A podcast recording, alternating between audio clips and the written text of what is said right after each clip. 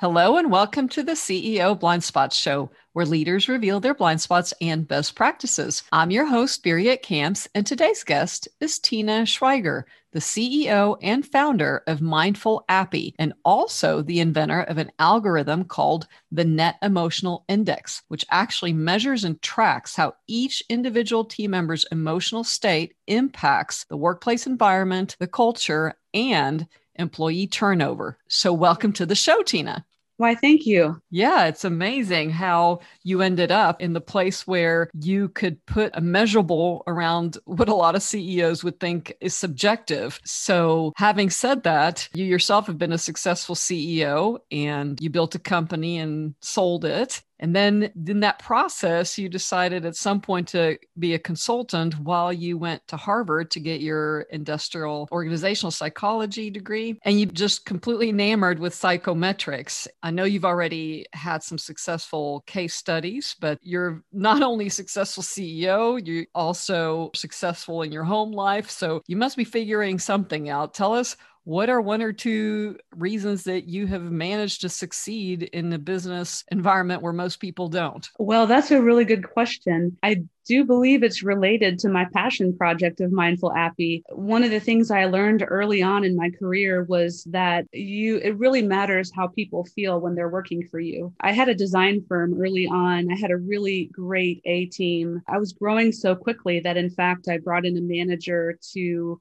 manage the business, help me manage the business. And as we were moving forward, I just kind of assumed everything was fine, but what was happening underneath kind of the covers if you will was was really bad and I didn't know it. It turned out that staff was not happy and they didn't really feel comfortable telling me that they weren't happy. And eventually they banded together and all left in sort of a mutiny fashion and gutted the business. And it was a very difficult lesson. So, therefore, your passion to, to make sure you can measure before there's employee turnover, so to speak. exactly. that was your blind spot, then, would you say? Yes, definitely at the time it was i'm trucking along everything's going fine and then all of a sudden a blind spot is something i feel like you you notice it when something blows up in your face because you, you just hadn't seen it before so i would definitely call it a blind spot yeah and i love how on your website it even says oh this tool helps ceos discover any blind spots that they might have because i do mm-hmm. think you know a lot of ceos don't realize they have one until there is turnover and in fact you and i got connected because i know one of your clients who at the time even told me, I'm going to call Tina and tell her I'll, I want to work with you again in the future, but only if it's uh, if it's with you. Because because they had experienced the service previously of I guess whoever took over at the time. And I appreciate you sharing that by the way because I I think the CEOs I have uh, spoken with, I think that is one of the number one blind spots is not being aware when that employees don't feel comfortable going to the CEO and saying, "Hey, one of your leaders is causing havoc," until it's way too late.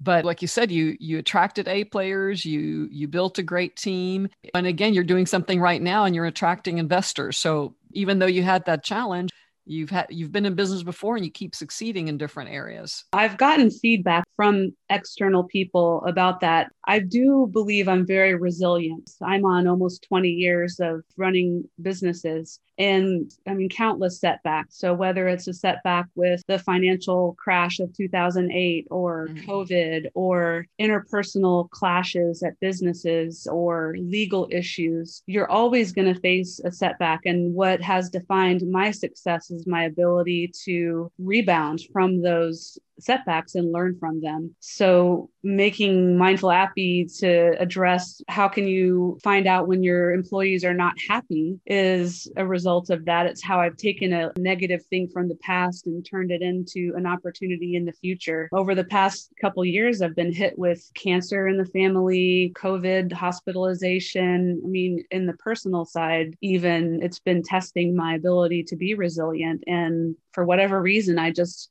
keep bouncing back. Hmm. Optimism, I think. Yeah, probably both. so, in crisis, as you said, you've been very resilient over 20 years. You keep learning, succeeding, learning, succeeding. What tip do you have for new leaders or leaders trying to make it through crisis right now? Making it through crisis is coming to get to know reality very well. As an optimistic person and i think people in general sometimes we want to believe the story that's in our head about how things are going to play out or how you want them to play out or sometimes your goals end up becoming your reality. When you're in crisis your best bet is to figure out what's really going on and accept it and not be in denial of that. And i have had other business crises with the financial crisis time when you may be in a position where the business is bleeding money and you may find yourself almost in a state of denial or or delay. Like okay, well, this is temporary. We're going to bounce back. And you can tell yourself these things to keep yourself going when in reality, it may not come back. And the sooner that you can face that reality, the faster you can pivot and make some changes that are lasting. Yeah. So that in a lot of leaders have some metrics to see when profits go down and if their product aren't working but back to again the the thing that you're currently launching or have been launching Mm-hmm. Now you've added the ability, sounds like, for CEOs to tell the truth about what risks they have internally with their team members. Mm-hmm. Yeah, what I'm hoping to create is an area of safety for the employees to sort of send a signal to management if they're not happy, rather than feeling like sensitive to power dynamics. They may feel even less comfortable confronting their boss about any issue. But if they have a way to anonymously say, I'm going to let you know that the way I feel right now is I would give you the finger if I could.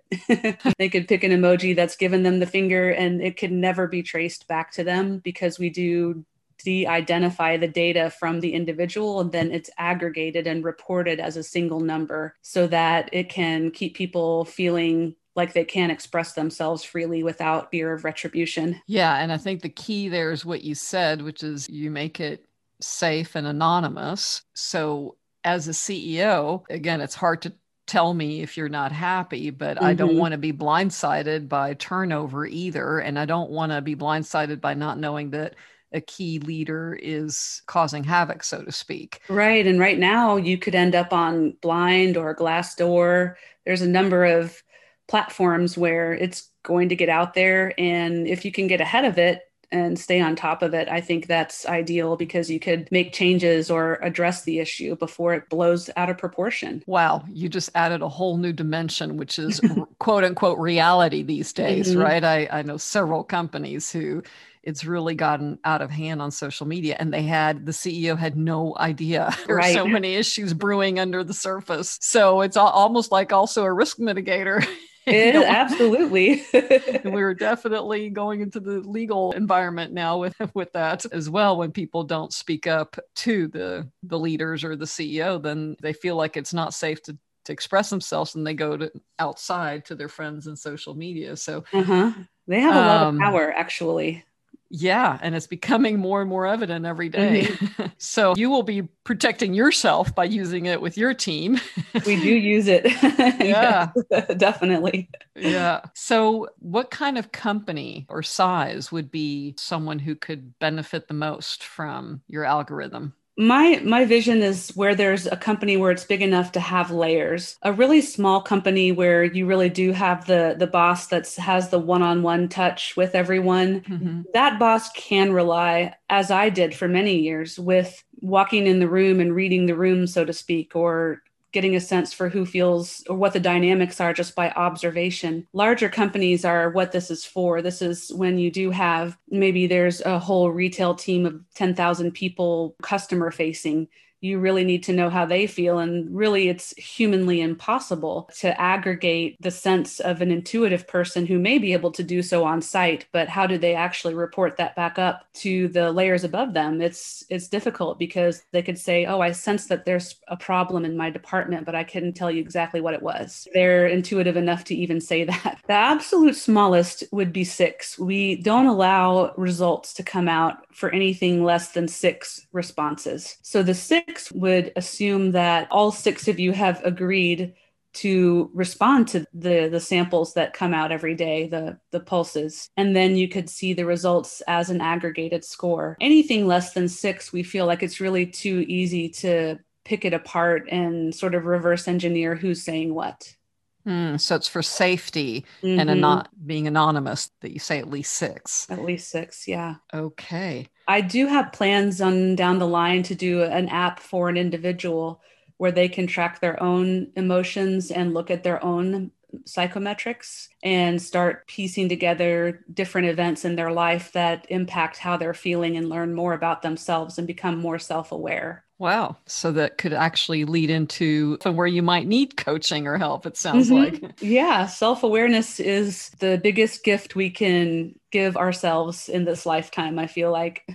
yeah. And, and as leaders, you kind of have to. Did, did you ever have any mentors in business or how did you learn to be self aware and, and ask for help or learn to succeed? Yeah, I've been a consumer of executive coaching. Started my I hired my first executive coach in 2008.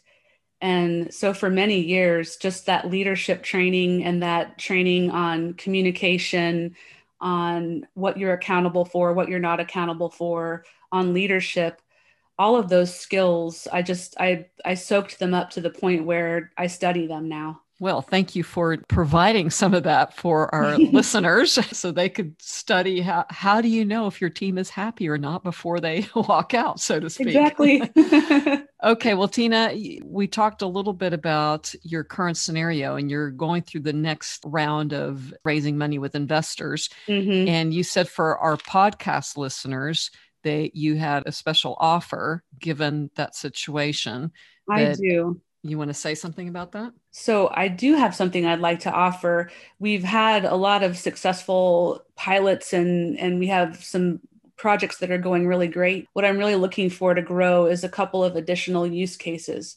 So, I'd like to find a couple of companies where we could help each other grow, run some pilots with the technology and really feel how we can stretch it and how we can find other ways to uh, find value out of uh, what we've created and, and help build value for another business. Fantastic. So, the best way to reach you would be to go to mindfulappy.com. And I know you're also on LinkedIn. So, I guess as long as they mention this podcast and that you would have a conversation with them to see if it's mutually beneficial to for no cost to provide this service for them as you as you go to the next round of development, correct? Thank you, Birgit. That's exactly right.